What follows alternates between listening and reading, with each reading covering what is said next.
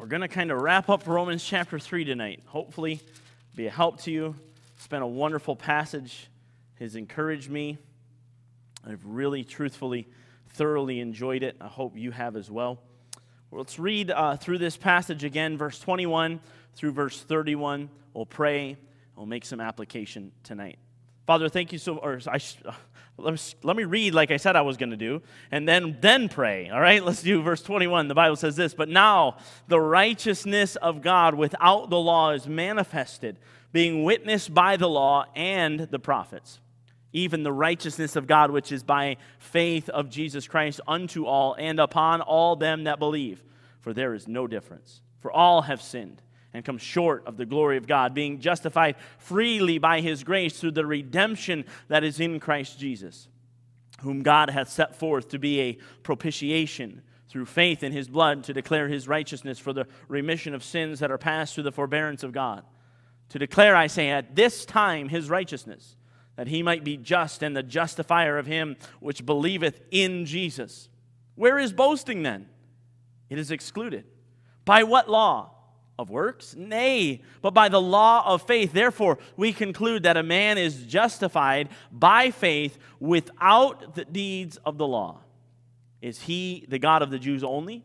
Is he not also of the Gentiles? Yes, of the Gentiles also, seeing it is one God which shall justify the circumcision by faith and uncircumcision through faith. Do we then make void the law through faith? God forbid. Yea, we establish it. Now let's pray. Father, thank you so much for this day. Thank you so much for the opportunity. Father, I'm so grateful for your word and for all that it has taught. And Father, just the amount of truth that is just in a few words. And Father, how it ties so well to the rest of your word. Father, we're so grateful for the opportunity to study it. May we truly be a workman that needeth not to be ashamed. And help us, please, Father, to rightly divide it. Help us never to impose our will upon your word, but Father, that we would gain your will from it. And Father, I pray that you would give us that tonight. Thank you so much for dying on the cross for our sins, that we might know an eternal home in heaven. Father, we're so grateful. We pray all these things in Jesus' name. Amen. Well, whenever you study your Bible, and I, I, encourage people to study their Bible, but I would encourage you to ask a lot of questions, okay? Ask a lot of questions. When you're reading your Bible every morning or every evening or whenever you read your Bible, take a look at the text and ask yourself a lot of questions. Why? You might say, why, why should I ask a lot of questions? Because you are seeking to understand the truth of the Word of God. You're seeking to understand the truth. And so you're trying to figure out what God is saying through His Word. In John chapter 17 and verse 17, the Bible says, Sanctify them through thy truth. Thy word is truth. The word of God is the truth, and the truth, guess what, can stand up to any amount of questioning. Okay, the truth can stand up to any amount of questioning. The key is to try to figure out the truth. That's the whole goal of this. It's not to make the scripture say what we want it to say. Okay? Because sometimes I'll read a verse and I go, oh, yeah, I know what that says. And then I'll read the context around it and go, oh, no, that's not what that says. Right? So when you ask yourself, is this what this means? And you begin to study your Bible, ask a lot of questions.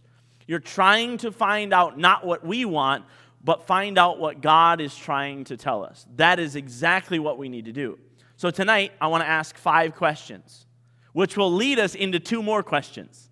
Okay, so all I have for you tonight are questions. Okay, no answers, just questions. I have lots of answers. But I want you to look at this verse, Romans chapter 3, and actually let's read verse 25 again. So if you'll look down in your Bible, we read this verse last week, we studied this verse last week.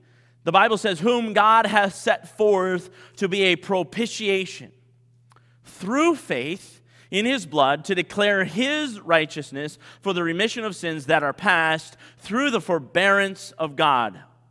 Verse 26. To declare, I say, at this time, his righteousness, that he might be just and the justifier of him which believeth in Jesus Christ. So tonight I want to start here in verse 26. I read verse 25 because we'll be referencing back to that a couple of times. Well, verse 26 is the verse we're studying, and I want to just draw your attention to this first, these first two words, to declare. Okay? So here's your first question. This is really difficult, okay? To declare is simply asking the question, how? You say, what? Hold on. Okay? You might be asking yourself, why in the world is to declare asking the question, how? Because you have to go back to verse 25. You even have to go back to verse 24. You even have to go back to verse 23 and all the way through this passage, and you get down to this point of verse 26. How is God going to do this? Why is He doing all of this? How is He doing it? He's doing it through declaration. To declare. Now, it's important to define terms. Strong's dictionary defines the word declare as indication. Or, I like this one, an evident token. Evident token, or very simply, proof. To prove, to evidently prove, or to give indication of. But I want you to look in your Bible in verse 25 again whom God has set forth to be a propitiation through faith in his blood to what? To declare, here it is again, the same exact word, to declare what? His righteousness for the remission of sins that are past. So I want you to notice in two verses, God is doing some declaring. God is doing some proving. God is giving some evidence or an evident token, or He's giving some indication of something. So God is making a declaration. Okay, how? He's making a declaration. He is providing proof. He is showing the evident token of his righteousness through Jesus Christ. Let me say that again. He's giving us an evident token of his righteousness through Jesus Christ. It looks like I've lost you all already okay? If you're in the habit of waking up, now's the time to do that, okay? Let's try this again, okay? The declaration. You say, why are these two words so important? Hold on, these two words are important because God is declaring, He's proving something. He's proving His righteousness through somebody, the evident token. He's, he's proving it through Jesus Christ. Okay? He is showing the evident token of his righteousness through Jesus Christ. Listen, don't miss this. Without this declaration, this would remain hidden. Okay? This would remain hidden. Declaration is literally the difference between a secret, and I'm going to blow everybody out online, but hey, everybody, guess what just happened to me? Okay, I'm, listen, I can love my wife secretly, or I can go to Toronto and say, Hello, everybody, I just want to let everybody know that I love Beth Yeomans. I'm making a declaration. I'm proving this. I'm giving an evident token. And there are all kinds of ways to do that. Okay? Maybe just saying I love you, ladies, is probably not enough for you, right? You want to see it proved in many other ways. Okay, but you want to see proof. You want to see a declaration of love. And Jesus is doing that. Listen, declaration is the difference between a secret and shouting it from the rooftop. I want you to understand this. God literally shouted it from heaven. He declared it from heaven when he said, This is my beloved Son, in whom I am well pleased. He declared it. He declared it. So this was no longer something that was hidden. This was no longer something that was a mystery. This is now declared. It's an evident token, it's proof. It's no longer hidden. There's so much evidence. Now, have you ever been a part of or had somebody throw you a surprise birthday party? Anybody? Okay. How about maybe maybe you haven't had a surprise birthday party, but a gift that they somebody surprised you with? Anybody? Okay, so you your birthday's coming and you know that there's a few things going on, but you're just not sure, right? When the birthday happens, Or when you finally get that big gift, what do you do? Well, I'll tell you what I do. Maybe you don't do this. But what I do is I go back in my mind and I go, oh, yeah, that's why she did that. And oh, that's why my best friend asked me to go out because he wanted to get me out of the house in order for my wife to do some things, right? I'm going back and I'm looking at the evidence of the evident token. So listen, Paul is saying Jesus is declaring or excuse me, God is declaring his righteousness through Jesus Christ. And listen, it was proved or it was shown or it was made manifest back in with the prophets and through the law. Awful difficult to see, right? When you're having that surprise birthday party, you're like, I wonder why she did that. Ah, whatever, it doesn't matter. Right?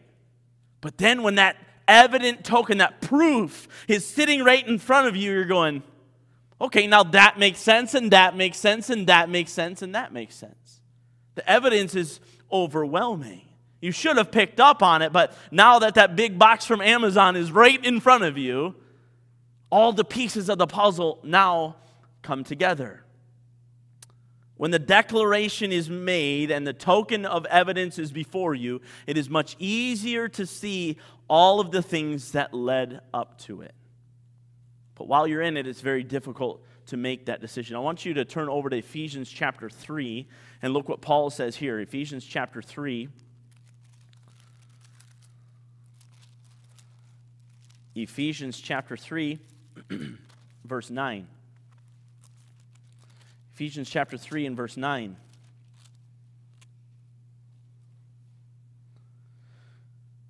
The Bible says this and to make all men see what is the fellowship of, here it is, the mystery, which from the beginning of the world hath been what?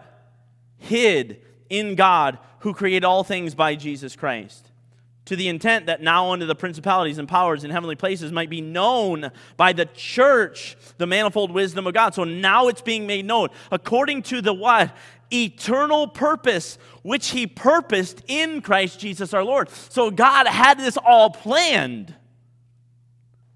And now he's beginning to declare it. And then you see in verse 12, in whom we have what?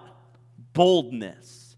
In whom we have access with confidence by the faith of him. Now, this, this verse 12 brings me to a whole nother point, whole nother thought we can now have boldness and access. Boldness and access. The Bible tells us that God also declared the finished work of Jesus Christ when the Bible says that the veil of the temple was rent in twain. The Bible says from top to bottom. Now, I'm a very evidence based type of person. So when I learned this in Bible class when I was in high school, I asked my teacher, How do you know when something is rent or torn from the top to the bottom? And he said, Because the Bible says so. And I said, No, no, no, no, no, I got that. I said, How can you tell? And he said, because the Bible says so. There's really no way other than the Bible says so. The point is of the matter is no human being could do it. It was way too thick, and nobody could reach up and just rend it in twain. It was only something that God to do could do. And guess what he did? He declared, You now have boldness. You can now have access to me. It was a declaration. Just by tearing that temple veil in twain. Matthew chapter 27 and verse 51 And behold, the veil of the temple was rent in twain from the top to the bottom, and the earth did quake, and the rocks rent. Listen, we now have a, we have, been, God gave us a declaration. Now you can come. Now you have my righteousness through Jesus Christ. So, how? How is God doing it? He is declaring it. He's shouting it from the rooftops. People knew Jesus Christ. They saw him. They, they, they, oh, I mean, they fought with him. They came rushing to him so that people would uh, heal, that he would heal their people. At the end of the day, he was placed on a cross in a very busy intersection. And as Moses lifted up the serpent in the wilderness, even so was the Son of Man lifted up. People knew it was a declaration, it's no longer hid. It's a declaration to all, and he's bringing forth that evident token. The question then is when? That's the second question. You got how. Question is when. Okay? Notice, oops, I got to go back here. Let's go to a different color. At this time. Okay? And this is when. Terrible handwriting, I know. Don't judge. Okay, the question is when? When is he declaring? When is he making this known? When is he proving this? At this time. Right now. I want you to go back to Romans chapter 3 and look at verse 21. First two words. But now. It's happening now, guys. It's happening now. It's not something that we have to wait for. God is doing it right now. You say, Pastor Jones, why is this so important? Why is this so important? Listen, because the Jews were always looking forward to the coming Messiah. Hey, the Messiah is coming. The Messiah is coming. The Messiah is coming. And Paul's saying, hey, guys, he's already done it. It's right now. It's happening now, and you're missing it. It's happening right now. Now that Jesus had already come, they were still, hear me, they were still looking for someone else. Let me illustrate with Matthew chapter 11 and verse 1. Matthew chapter 11 and verse 1.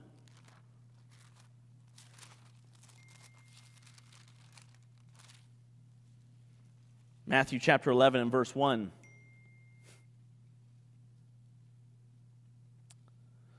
The Bible says this, and it came to pass when Jesus had made an end of commanding his 12 disciples, he departed thence to teach and to preach in their cities. Now, verse 2 Now, when John had heard in the prison the works of Christ, he sent two of his disciples, and he said, and said unto him, Art thou he that should come, or do we look for another? This is John the Baptist asking this question the, hold on, don't miss this, the forerunner of Jesus Christ, still looking or thinking he might need to look for another. I, want you, I, I just want you to understand the severity of this. This is no longer the coming Messiah. Jesus has been here. It's not coming, the time is now. The transition has been made. We are no longer, guys, we are no longer under the law. The declaration has been made. The veil of the temple has been rent in twain. The perfect lamb has been slain. How many more rhymes do I get in here? The time is now, the time has come. So, this is how, but we also see when. It's right now. The question is then, verse, the third question is, for what? What is God doing? What is He declaring? To declare at this time, here it is, the next one, His righteousness. Okay, let's see if I can get this over here. So we got what? What is He declaring? Again, His righteousness, jump back up to verse 25. Romans chapter 3 and verse 25 whom God has set forth to be a propitiation through faith in his blood to declare his righteousness. So he set forth Jesus Christ as the propitiation, the mercy seat for our sins, but his it's to declare his righteousness. What is God declaring? God is declaring his righteousness. I want you to notice once again, I want you to notice this word right here. It is his righteousness. It is not our righteousness. There is, the Bible says in, in uh, Romans chapter 3 and verse 10, as it is written, there is none righteous, no, not one. So there's nothing in and of ourselves that we can do. There is nobody righteous. It is His righteousness. So notice, if there is none righteous, no, not one, then if we are going to be righteous, we have to get it from somewhere else. Don't miss this. There's only one source of righteousness Don't miss this. There's only one source of righteousness, and that is God. God is the only source of righteousness. We have to get it from him. 1 John chapter 2, verses 1 and 2. We read these verses last week. My little children, these things write I unto you. Why? That ye sin not. And if any man sin, we have an advocate with the Father, Jesus Christ the righteous. Jesus Christ the righteous, and he is the propitiation for our sins, and not for ours only, but also for the sins of the whole world. Don't miss it, because listen, we can't gain righteousness on our own. The whole world can't gain righteousness on our own. We need the mercy seat of Jesus Christ. We need the propitiation of Jesus Christ. We need his blood. He is the righteous one, it is his righteousness.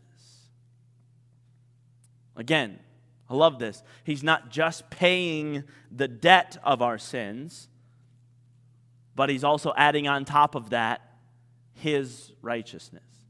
So he paid the debt and then gave us something so incredibly massive that we should never even deserve the righteousness of God. Okay, so we've seen how, we've seen when, we've now seen what. The next question is this why? Why? Anybody else like to ask that question? As, as parents, when our kids ask that question, what do we do? Most of us don't get excited, do we? Most of us get frustrated. Just do what I told you to do. Don't ask why. But listen, ask why in the Bible.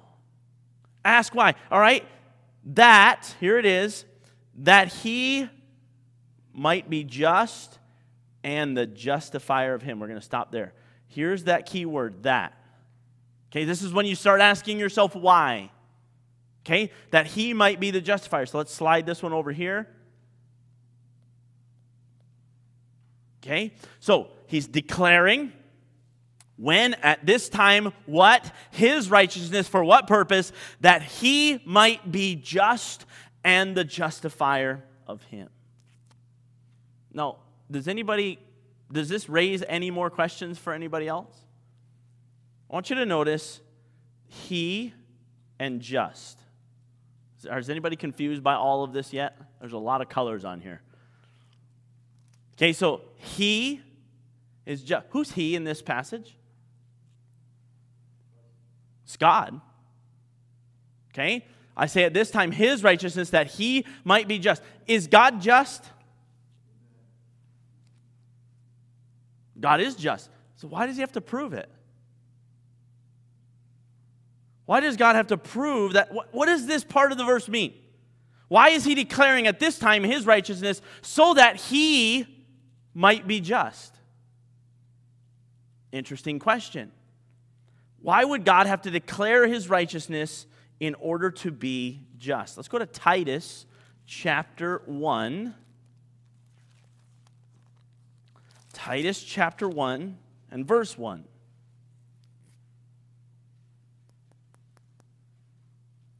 We believe God is a just God, but is there proof? Titus chapter 1, 1st and 2nd Timothy, Titus, Philemon. I know we don't go to Titus very often. Titus chapter 1 and verse 1, the Bible says this Paul, a servant of God and an apostle of Jesus Christ, according to the faith of God's elect and the acknowledging of the truth which is after godliness, in hope of eternal life, which God, notice this, that cannot lie. Notice what, notice what this is promised before the world began. What did he promise before the world began? Eternal life. Oh boy. Okay, so God cannot lie, can't do it. And he promised before the world began that we would have an opportunity at eternal life. Okay, let's hopefully open this up. Go to Isaiah chapter 11.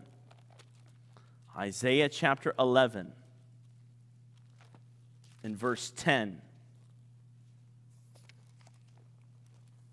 Isaiah chapter 11 and verse 10.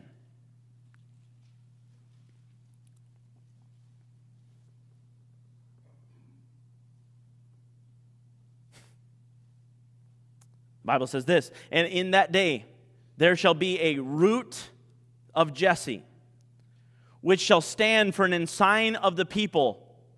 To it shall, I want you to notice this word, the Gentiles seek, and his rest shall be glorious.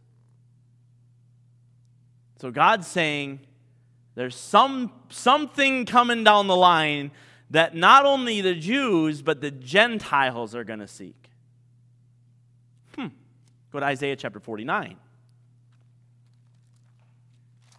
Isaiah chapter 49 and verse 6.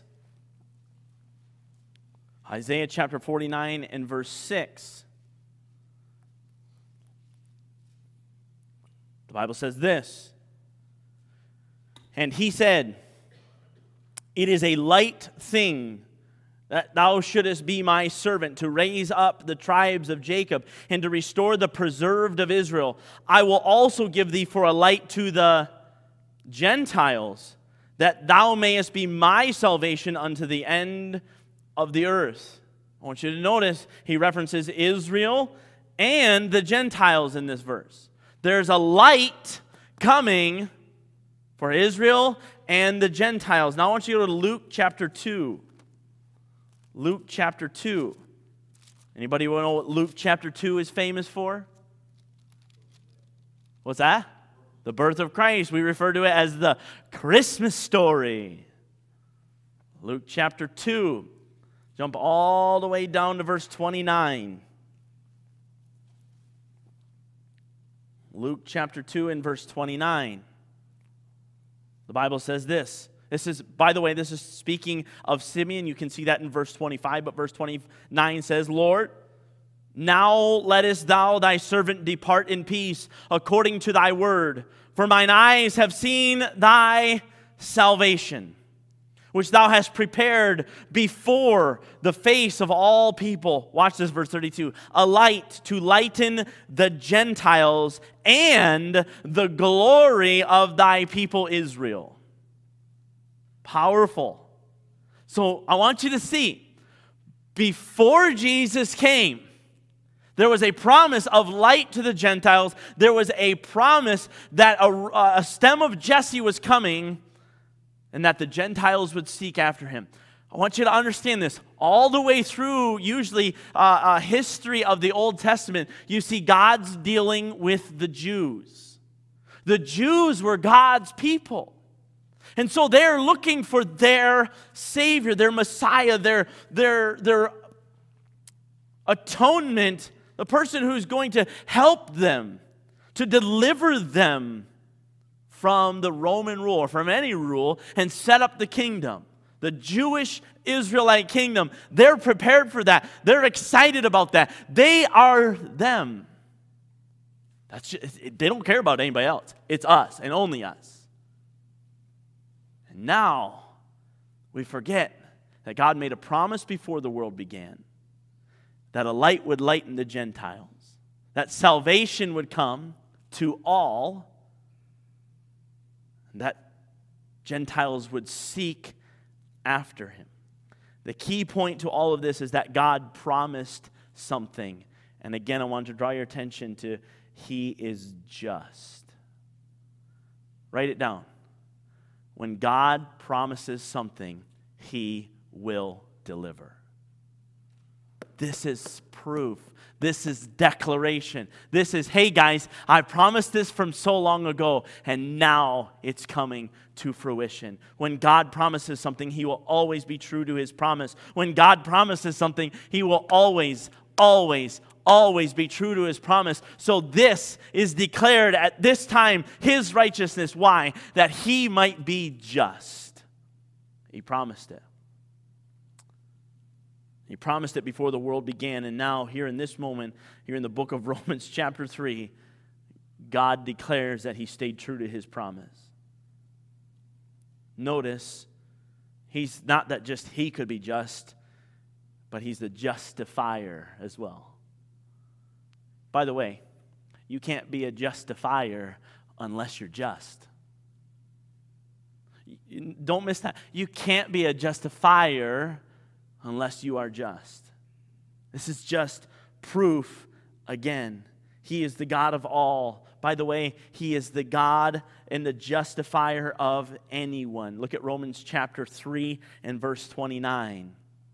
Romans chapter 3 and verse 29. Hopefully, all this wraps up together for you in your mind. Is He the God of the Jews only? Is He not also of the Gentiles? Yes, of the Gentiles also seeing it is one God which shall justify the circumcision by faith and uncircumcision through faith. Listen, God's not just the God of the Jews, God's the God of all Gentiles. Give me just a second, Brother Neil. Listen, this is important. God is not just the God of North America. I don't know if you've grown up this way, but I've got I've grown up in the way that I kind of get the thought process that North Americans are God's people. Man, we're so blessed because we've got God and we're so blessed and we've got God and we're so blessed. And the reality is, we are so blessed, but for so, so much, we don't have God. We think that we've got God's hand on. Listen, that's beginning to get to a point where God's hand is being removed from us. So listen, God is not just the God of North America, God is the God of the Middle East. God is the God of, the, of, of Asia. God is the God of Europe right now. We don't have a corner on the market on God. God is the justifier of Him. Everyone has the opportunity to access and have the righteousness of God and be justified of Him. John chapter 3 and verse 16 For God so loved the world that he gave his only begotten Son, that whosoever, doesn't matter who you are, doesn't matter your background, doesn't matter where you're from, whosoever believeth in him should not perish but have everlasting life. And then we get all the way down to the end of this verse. We've seen the how, we've seen the when, we've seen the what, we've seen the why. We still have one question. And I've alluded to it already. It's very simply which believeth in Jesus, it's who? Who gets access to all this? Who is this for? It's those who believe in Jesus. And as John chapter 3 and verse 16 phrases it, whosoever. You put your name in there. You can put your name in there, and you are a whosoever. Whosoever, it doesn't matter who you are, where you come from, what your background is, it doesn't matter what you've done. The invitation is for anyone who believes in Jesus. That's what the Bible says. In the justifier of him which believeth in Jesus. Doesn't matter if you've sinned before. It doesn't matter if you were a thief. It doesn't matter if you were a murderer. It doesn't matter if you were homosexual. It doesn't matter if you have had an abortion. It doesn't matter if you've had premarital sex or if it doesn't matter if you've robbed a bank. It doesn't matter if you've done drugs or alcohol. Listen, if you believe in Jesus, you can have his righteousness. You can be justified and given righteousness. You can have it. The only prerequisite is belief in Jesus Christ. The only prerequisite is belief in Jesus Christ. Look at verse 28 of Romans chapter 3. Therefore, because of all that's been said so far, therefore, we conclude that a man is justified by faith without the deeds of the law. By faith. You don't need to work for it, you don't need to try hard. It's just by faith, believing in Jesus. I want to reference the thief on the cross. We often forget about the thief on the cross, but we think, oh man, you have to do all this good stuff, right? You have to get baptized. You, you have to uh, uh, do your catechisms and you have to pay enough money. Listen, the thief on the cross did nothing but believe in Jesus Christ. And guess what Jesus said to him? Today, today thou shalt be with me in paradise. Listen, You have to do nothing. The only prerequisite is belief in Jesus Christ. We're going to finish with verse 27. The Bible just simply says, Where is boasting then? I love it. Like, you can do nothing. You are a wretched, wicked, vile person, and you need the righteousness of God to be justified upon on top of you. Where is boasting then? It's excluded. By what law? Of, wor- of works? Nay, but by the law of faith. By the law of faith with all of this, everything that's been said so far, there is no room for boasting. There is no room for boasting. There is nothing that you or I or anyone could ever do. I love this word. Boasting is excluded. Excluded. This simply means it is not welcome. okay, so I want you to picture somebody's coming to your house and that one person shows up. You know who I'm talking about, right? That person that you don't want anywhere near you. And so, what do you do? You actually exclude them. You push them aside. You say, No, no, no, no, no. You are not welcome here. Listen, boasting is excluded. You are not welcome here. You can try to get in, but you will be put, you will be forcibly removed. Listen, the same is true in our life. If we think that we have something good to offer, guess what's going to happen? We are going to be forcibly removed. The Bible says that the angels cast into the lake of fire. Listen, if you try to get to heaven on your own works, you will be forcibly removed you are not welcome. The only righteousness to be gained in this world is the righteousness of Jesus Christ. There is no works involved. By what law of works? No, it is only by faith, believing in Jesus Christ. This one or two simple verses explain a lot. There's so much here. It explains salvation. It explains justification. It explains sanctification. And it even gets into eternal security all in one verse. Really, maybe two verses. We've often, Pastor Holland asked me this question years ago if there was one passage that you could take somebody to and walk them through, verse by verse, what it means to be saved and how to get saved, where would you go? I think I have an answer to that question now. Romans chapter 3. Because it just so clearly lays this out. I share all of these things with you tonight for two reasons. I don't know who's here. I think most everybody here knows Jesus Christ as their personal Savior. But maybe there's somebody that's listening to this online and you don't know Jesus Christ as your personal Savior. You have not believed in Jesus Christ and His shed blood on the cross for you. The Bible says then you are not justified. You still have to pay for your sins. You cannot go to heaven. You will be forcibly removed. But we would love to help you know Jesus Christ as your personal Savior. So if you sit here tonight and you don't know that, we'd love for you to know that. That's the first reason I share all this. But the second reason I share this with you tonight is to excite you. I don't, maybe this has been a drag for you, but I hope it's exciting. Is to excite you about what God has truly done in your life that at this moment in time where you are right now, the declaration of God has come unto you. At this time, and He's declared His righteousness so that He might fulfill the promise that He promised thousands of years ago. That He might justify this dirty old rotten sinner. It excites me. And I'm so thankful for that.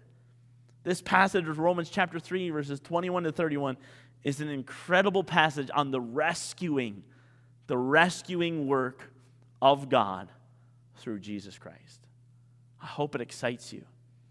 We're going to just jump down into verse 31 and then move right into chapter 4 next week.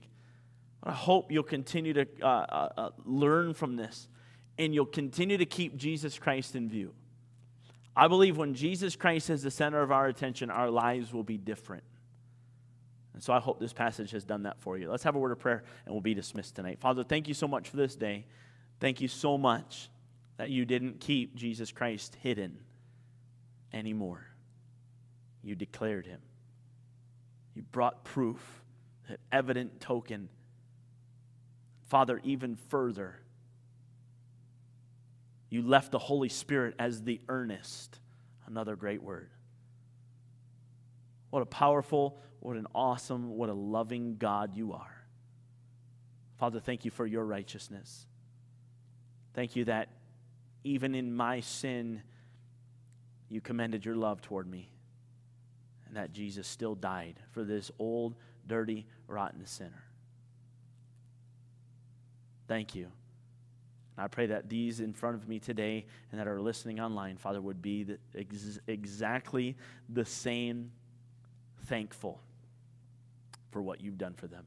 And Father, that we would live that out in our lives each and every day.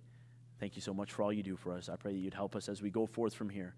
And Father, I pray all these things in Jesus' name. Amen. All right.